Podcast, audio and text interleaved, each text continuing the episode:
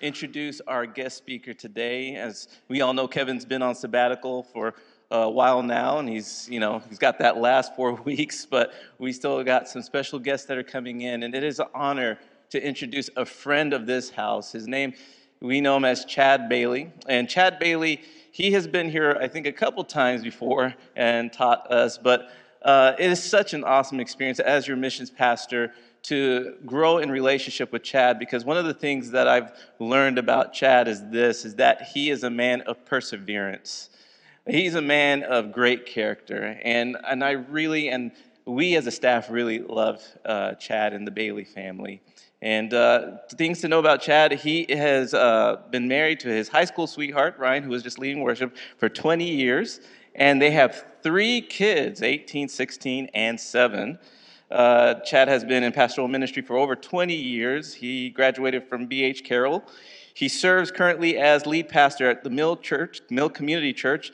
Uh, it's actually one years old um, in Celina, Texas. So, can we give God praise for the church that God has planted?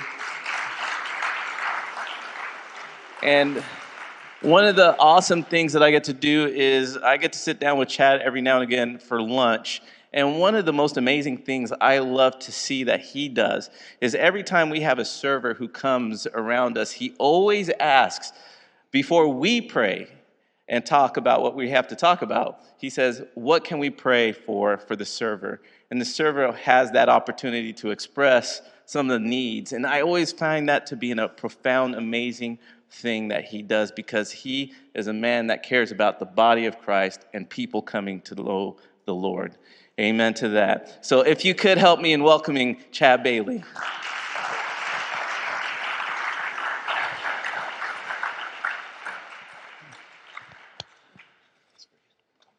Trajan.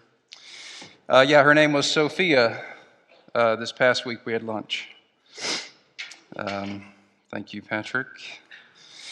Uh, and thank you. This is a, an opportunity just to, to be together and to say thank you for all that you do. Some of you don't know what you're doing uh, as a church in terms of your support for our new church, um, but you need to know that uh, we are a year old, a year and four, five weeks, but even a year prior to that, a year and a half prior to that, you guys were resourcing, encouraging, financially supporting uh, just the, the launch and the runway leading up to the first Sunday morning of a new church, right? You guys realize it starts way before that, and you guys were around for a lot of that story.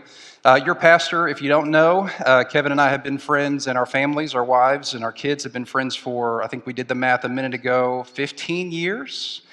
Um, and so, close, close friends. He is in my short list, if not in some ways at the top. Uh, accountability partner, friend, encouragement. We pick up right where we leave off when we're with the Boyds. Uh, so you should know that your pastor is an awesome friend. Uh, he's a great pastor and an inspiration encouragement to me as a man of God and as a pastor. So I like to kind of brag on him. This is kind of what you're supposed to do as a guest preacher. Uh, but I, I, I, would do it anyways. Trust me. I, I, would tell you to this. I would tell you this in the hallway if I got you. Um, he is. A, you should know that about your pastor, and Patrick's become a, a great friend as well. Uh, before we, we get into Psalm 23, that's your your clue, by the way. I, want to put a few pictures up on the screen and kind of just give you a, a quick glimpse. We don't have a lot of time. Uh, but here's a quick glimpse of how the Lord is moving in and through the Mill Community Church up in Celina.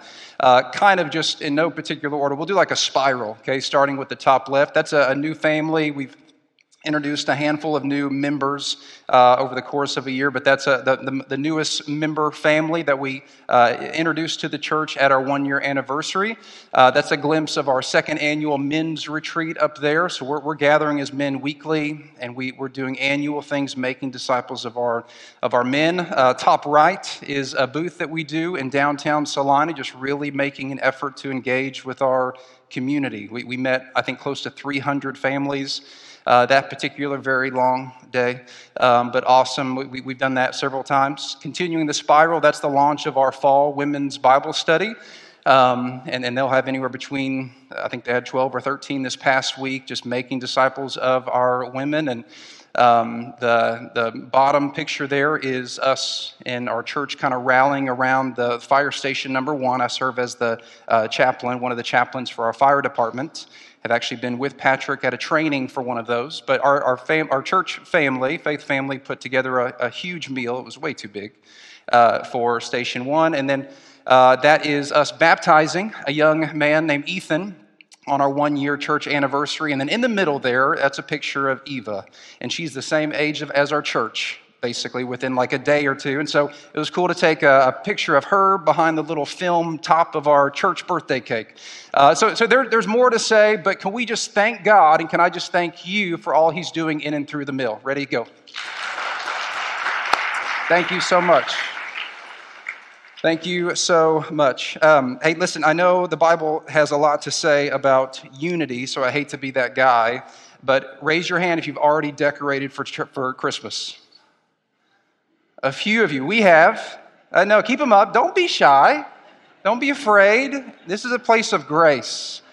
So all, there's not very many. We, we are fully decorated as uh, at, at, our home inside and out. Our, all of our bins are actually already in the attic, not to brag, but kind of but kind of to brag. Um, but but if you haven't yet, there's plenty of time. We haven't listened to Christmas music yet. Right? We're not animals, right? Uh, but, but we do decorate early. This is probably the earliest we have decorated.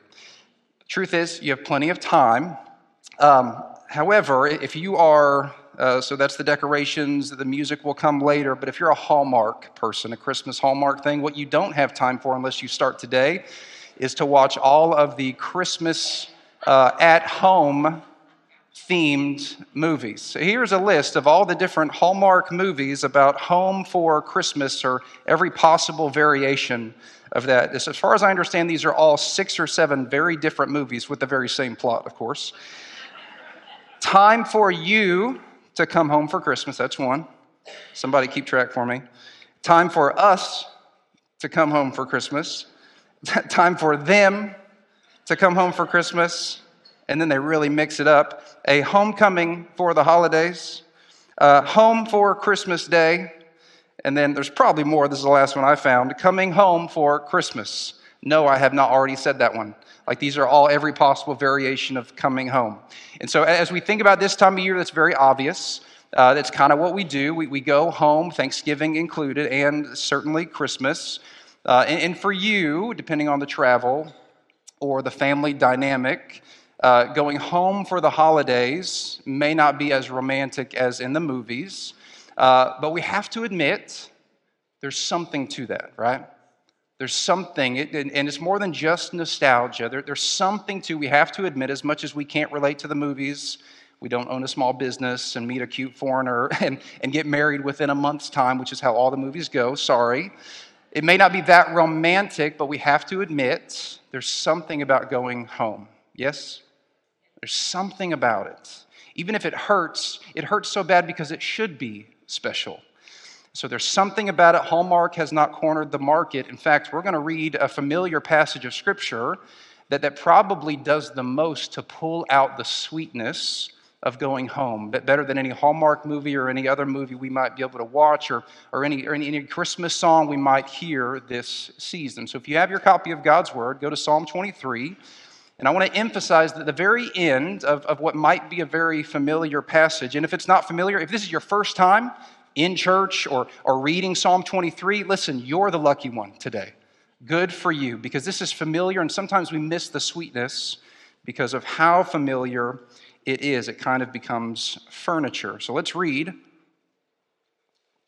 Psalm 23 and see it crescendo with this eternal hope of going home. Psalm 23 The Lord is my shepherd, I shall not want. You can read it with me. He makes me lie down in green pastures. He leads me beside still waters. He restores my soul. He leads me in paths of righteousness for his name's sake.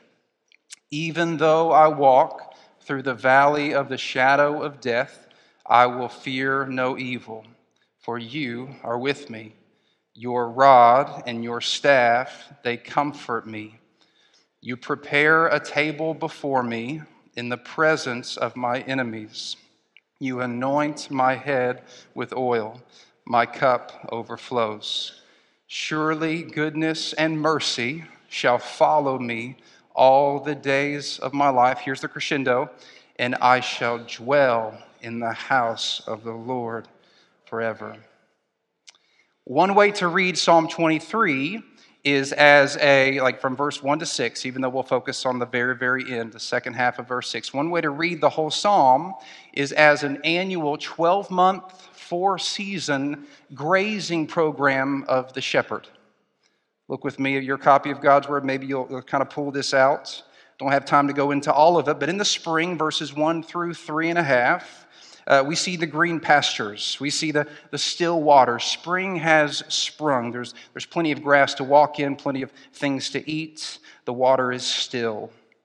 Going from spring to summer, we see the dangers of the valley. Why? Because the ice, the snow is melting, making those valleys susceptible to flash floods, not to mention predators. Uh, however, that those kind of do their thing, and, and at the heat of the summer, that the shepherd leads the sheep up to the high mesa top where a, a feast, a, a table is prepared. Yes, there's enemies, but he protects us, and so we eat. However, summer is also fly season, so what does he do? He anoints the sheep's head with oil, in part to protect all the orifices the nose, the eyes, the ears from uh, flies laying eggs in those parts of the body, causing great harm to the sheep. Then we move into fall, and fall in Psalm 23 is about as long as fall in Texas is. So we get like half a verse. Surely goodness and mercy shall follow me all the days of my life. How was this fall? Well, it kind of makes sense to us. Fall is Thanksgiving. We, we look back, we, we talk about what we're grateful for. The sheep have walked with the shepherd long enough now, right? To be able to look back and say, I have an idea how this thing will be all the rest of my days because I've, I've walked with him long enough to see how faithful he's been all year long so far. So there's this fall reflection. And then verse 6b, our focus this morning is winter. Going home for winter, and I shall dwell in the house of the Lord forever. Winter at the home ranch of my owner, my shepherd. You see that? And so one saw when a, a, commentator pastor who was a shepherd and a pastor, and yes, they mean the same thing, pastor in a church, and he was pastoral in his vocation as a sheep herder. He writes this in his commentary on Psalm 23, Phillip Keller. This is a coming home, verse 6b.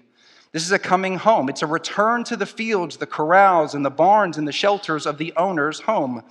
During all the seasons of the year, with their hazards, dangers, and disturbances, it is the shepherds, the, the ranchers' alertness, care, and energetic management that have brought the sheep through all year long satisfactorily, safely. As a sheep, this is what David wants. This is what the whole psalm is pointing to, from verse 6 all the way to verse 6, verse 1 to 6b. But it's more than that. It's more than just what David wants as a sheep the, the shepherd wants this just as bad in ways that the sheep don't even know it. Here's a glimpse of our shepherd's joy of us returning home at the winter heavenly ranch. Watch this. Guys, uh, my sheep sheep, they very much did a lot of damage to take care of this grass behind them. You see, um, they had nothing anymore to kind of nibble so it's time for me to bring them in to their permanent shelter. Let's go, let's go, sheep, sheep. Yeah, there we go, baby. Let's go, baby, let's go. Let's go, go! Go, guys, go! Let's go! Na guys, ayun na siya. Happy na sila. They are going home. They're leaving me. They're going, they are heading towards home. Yan. They know it. My sheep sheep left me. Oh boy, I will go close up a little bit. I made it over here. And now, as you can see, my sheep are in here now. This is the mostly their area when it's winter. And here's my guapa Leah. I have them here now inside. So I think uh, they are happy. Hello? Hello, big boy? Hello, spirit. What's up? You're happy, boy? Are you happy, boy, now? You are? Good boy. Little Ilonga right there. Eh, little Ilonga. You are home. This is my little Ilonga. She's my little Ilonga is out there. And this is what my sheep sheep will be. That's beautiful sheep sheep. Look at the beautiful, beautiful sheep sheep. Hello, sheep sheep. I'm so happy to see them here inside Inuwan. Uh-huh. There's my predator doggy doggy there. You're back. Where you? My predator doggy doggy there. I'm so happy to have them home. She makes it easy, but you see the joy that the shepherd has to know that they've done their circuit and now they're back. This is just a glimpse for a couple reasons, not the least of which is whenever spring comes again, what's going to happen with those sheep? Out they go again, right? And one day, I don't know if they're gone for weeks or months, a full year like Psalm 23, but David, on the other hand, is referring to a forever hope with God. And I believe verse 6 has for us this morning a reminder of the Christian's priority and our perspective. That we would, would be encouraged here to, to long for eternity with God in the way that I think we felt during the music and that we'd be encouraged to live in light of eternity with God. Our priority as believers, that the number one ultimate desire that we have, and a perspective as believers. Let's look at the longing for eternity with God, our Christian priority. Longing for eternity with God. Question What is the focus of Psalm 23? Hypothetical. What, what's, the, what's the focus uh, of Psalm 23? I'll give you a hint. It's not a what, it's a who. I believe the, focus of Psalm 23 is not necessarily the sheep's experience as much as it is the shepherd. Look back on your copy of God's Word. I think we'll have it on the screen as well. But notice with me 13 different times the shepherd is explicitly mentioned in this psalm. There's, there's nothing good for the sheep outside of being with or in the presence of the shepherd. Watch this. The Lord is my shepherd. Easy enough, okay? It's called Psalm 23. The Lord Yahweh is my, my shepherd. We know what it's about. But, but watch 12 more times explicitly referring to him, our shepherd. He makes me lie down. I don't just lie down, He compels, causes me to lay down. He leads me. Okay? He restores my soul in a way that only He can. He leads me again. You'll be interested to know that's a different kind of leading that we don't have time to go into, but He's leading me in all the ways my soul and my, my, my feet need to be led. Uh, and He does so for, for my name's sake. No, for His name's sake, for His glory. His glory always equals my good. And all God's kids said, Amen.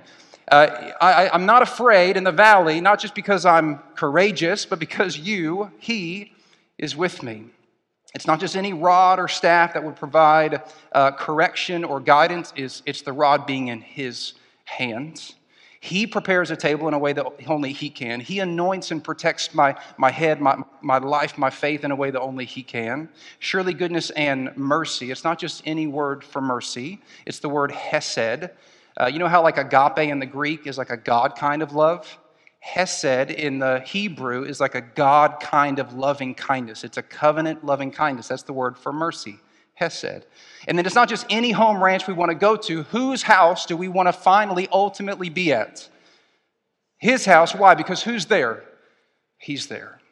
I think Psalm 23 is about the contentedness of the sheep. It is about the blessed experience of the sheep who walk with the shepherd, but there is nothing good in Psalm 23 outside of the sheep being in the presence of their shepherd.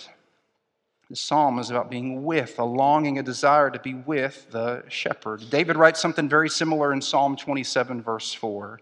It's almost identical word for word. He says, One thing I have asked, uh, I, I asked of the Lord, that I will seek after, that I will dwell in the house of the Lord all the days of my life to gaze upon the beauty of the Lord. One thing I ask.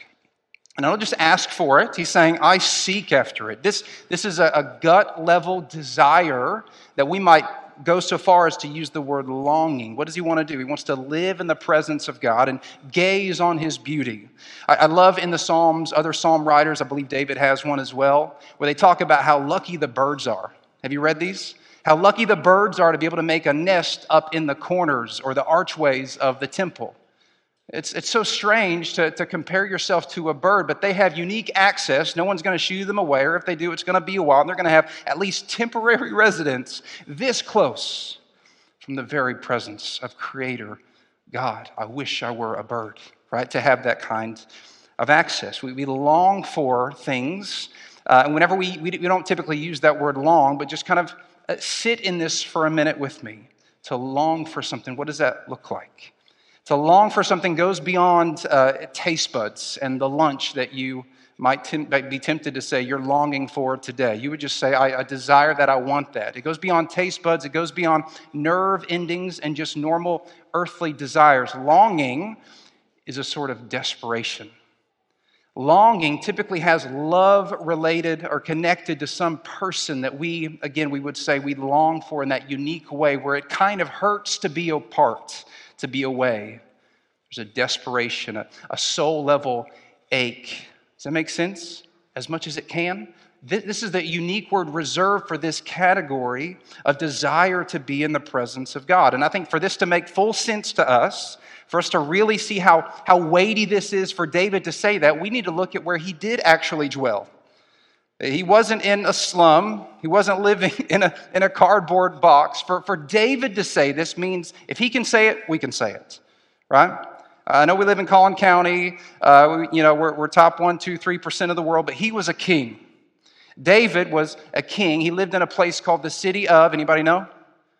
David. It was named after him, and it might have looked a little bit something like this. Here's kind of an old school diagram. Here's a, a sign that you'll see as you go in. And it's actually different than, than Jerusalem proper, a little bit southwest down Mount Moriah, with its own walls and boundaries and borders, is the city of David. And here in the city, kind of top uh, or, or, bottom right, still being excavated. In fact, that's where they're kind of focusing all their excavation, or a lot of it right now, is, is unearthing lots of great, amazing artifacts in the city of David. Other civilizations that were actually on top of it, and so they're getting through that, and then they're getting to like biblical era city of David, being excavated as we speak. But bottom left might be a diagram of kind of what that looked like. Uh, Jerusalem and the temple might even be kind of out of the picture on the bottom left. But look at the top right. That would be uh, that, that's someone's palatial estate. We don't know who it is based on what they've unearthed there. That was a palace of some sort, right? So here David is, and today it doesn't look like much. It looks like a bunch of rocks. But back then, this was an elevated. Uh, it had its own border walls. Within the border walls, this was a palace. Someone of royalty lived there, and it very likely could have been King David. So, whenever we hear these words, I ask the Lord for one thing, I seek after it to dwell in the house of the Lord. He's saying that in a place with, with the, the, the, highest quality materials and, and the highest uh, uh, uh, place that everybody would look at him and say, I would love to live there. And he's saying, No, no, no, I would love to live here. I dwell on this. Uh, I, I think about it. I long for dwelling with and just gazing on his beauty. He's a king who lived in a palace in a city named after him. He, lo- he longed for, in an earthly sense, wanted for nothing. And then how does verse 1 of Psalm 23 even start? The Lord is my shepherd, I shall not want. And you could kind of understand that, interpret that to be I lack for nothing. I want for nothing. Again, Psalm 23 is about the contentedness of the sheep of God. And yet here he is, same guy who would say, Yes, on an earthly plane, I lack for, want for nothing. And yet there is this one thing.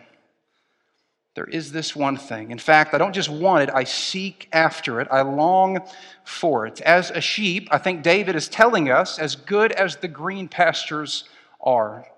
Anybody in here experienced the green pastures of spring in the Christian life with God as our shepherd? Anybody in here experience the, the still waters of refreshment with God as our shepherd in the Christian life? Yes?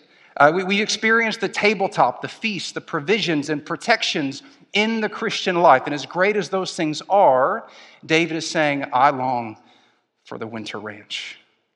I long for home. None of the good takes the edge off this thing that I feel down here, that I long for, seek after, and want more than anything. Paul kind of stumbles on this idea in Philippians chapter 3. Philippians chapter 3, he says, But our citizenship is in heaven, and from it we eagerly await a Savior, the Lord Jesus Christ. You got to leave that up there for a minute. I think when you look at the word citizenship, it, it's implying that I'm not currently at home where I belong. In fact, C.S. Lewis, on this uh, idea of going home to be with God, he says it's not so much a going there but a going back, a returning. And we've never been there yet. And yet, at a heart level, we have the Spirit of God who cries, Abba, Father. That's what the Bible says, right? So there, there's kind of a love for God that we can't really first put our finger on because He's put our, His Spirit in us to kind of cause us, compel us from a heart level to love Him. As we walk with Him, we can put our finger on more and more why we love Him, His character, His goodness, His faithfulness. Makes sense? There's some sort of X factor, mysterious cause, first cause whenever we are filled with the Holy Spirit that makes us love Him. I think the same is true whenever we read about our heavenly citizenship, that there's something in us that makes us long for home. And as C.S. Lewis says, it's not so much passing one day or Him returning one day and us going. No, no, there's, there's this sense of going back where I belong, where I am truly a citizen. So there's this heart drawing for the Christian filled by the Holy Spirit. And just begs the question for us what do we long for? What do you seek after? Can we say with the sons of Korah, who are kind of like the Levitical worship leaders of the Old Testament, can we say with the sons of Korah in Psalm 84, a day in your courts is better than a thousand elsewhere? But Disney's fun, and Breckenridge, Colorado is beautiful and my couch is really comfortable, and that restaurant serves delicious quesadillas. We could go on with more serious desires, but can we say here, your courts, where the Lord's presence dwells? If we just sit in that for a minute, again, I think we got a glimpse of it during our worship, our singing. Is a just a day there better than a thousand elsewhere? Why? Because who's there? God. Can we say with Paul in Philippians 1, and you guys just got off of a series uh, about missional living, and we should be on mission living intentionally in this life, but listen to what Paul says about missional living and this concept of going home to be with God. He says, If I am to live in the flesh, that means fruitful labor, right? Fruitful missional living for your sake. Yet, which I shall choose, I cannot tell. I'm hard pressed between the two. My desire, and then he makes a choice, obviously. My desire, my, my deepest, ultimate, and this is not escapism. You with me? There is a longing for relationship with God. And as, as, as, as much as I want to be in service to Him in this life, make no mistake, I want to be with Him. So he makes a decision, says, My desire is to depart and to be with Christ, for that is far better far better, long for, eagerly await. This is a desire that is unmatched, unrivaled by anything our taste buds, nerve endings, or worldly desires could ever compete with. As we'll sing in just a minute, how I long to look on the one who bled and saved me and walk with him for all eternity. Talk about this priority of the Christian life, this ultimate desire and affection, this longing to be with Him. We'll sing that here in just a minute. Verse 6b also encourages us not just to long for heaven, because we do have missional living to get to. Uh, we do have the, the daily uh, Christian life to live out. And so this verse also reminds us to do so in light of eternity, through the lenses of eternity, but not just eternity. What does the rest of the slide say? Eternity with God. Uh, that, that's where this whole story goes, right? Uh, we, we start with God making man, Adam and Eve in the garden, and, and they walked together in the cool of the day. Was God's dwelling place with man at the beginning? Yes or no? The answer is yes. Yes. Will God's dwelling place be with man at the very end, like we just read? Yes or no? And so, what's he doing in the meantime? In the meantime, he is getting rid of our spiritual enemies called sin and death to rid us of death that we might live with him forever, to rid us of sin so that we can't mess it up again.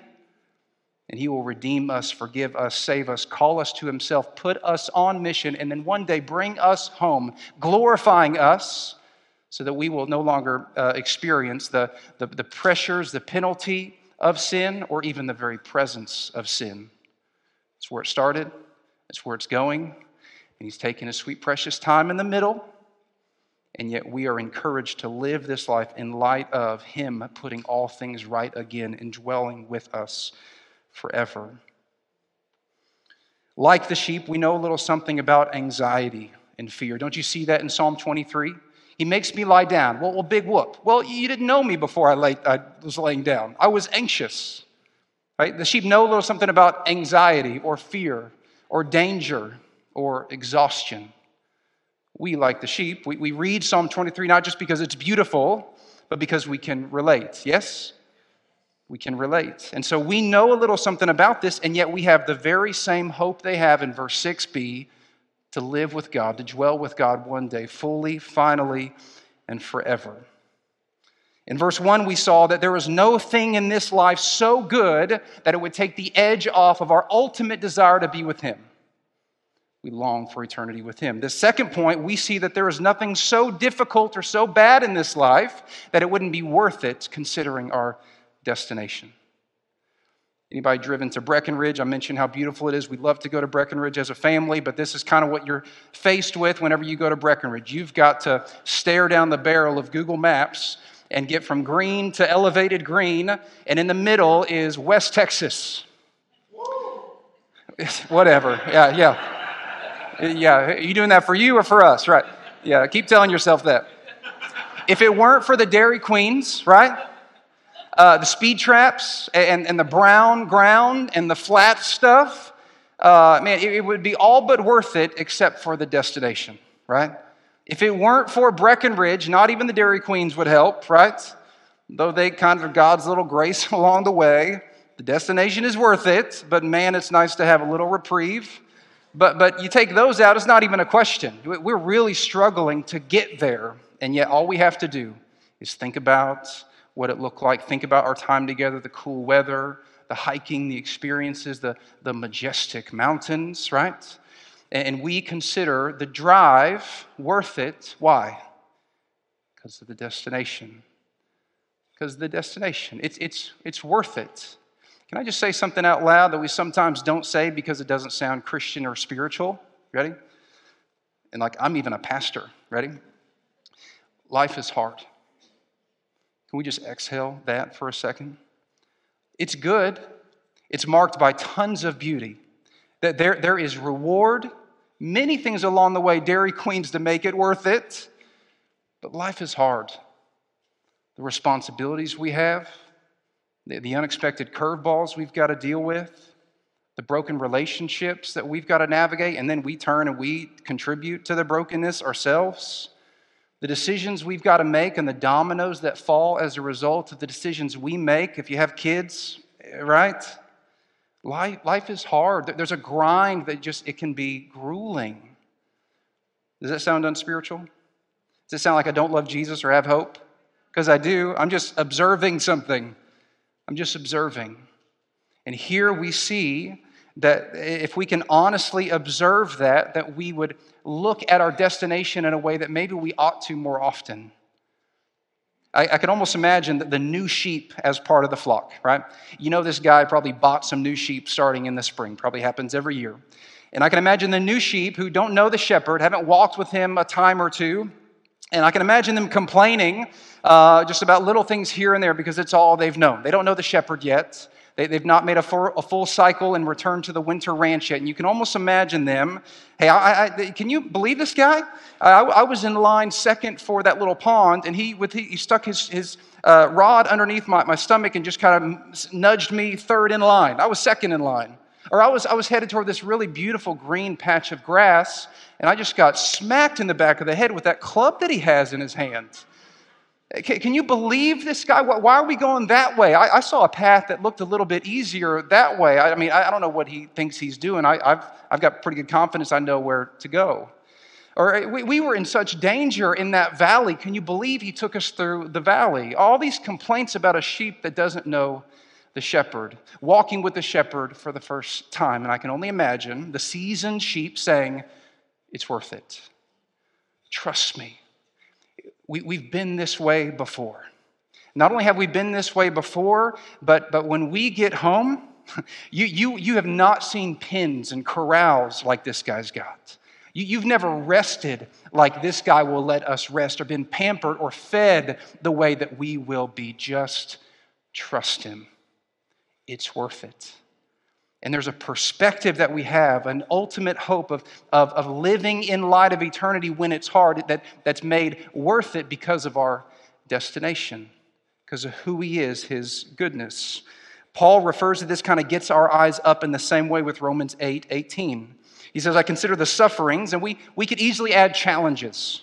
Maybe we're not being persecuted like this church is. He covers that in a minute. But I consider the sufferings, the challenges of this life to not be even uh, in this present time are not worth comparing with the glory that is to be revealed to us. This is our perspective. Do you live? Are you on mission with this perspective, Christian?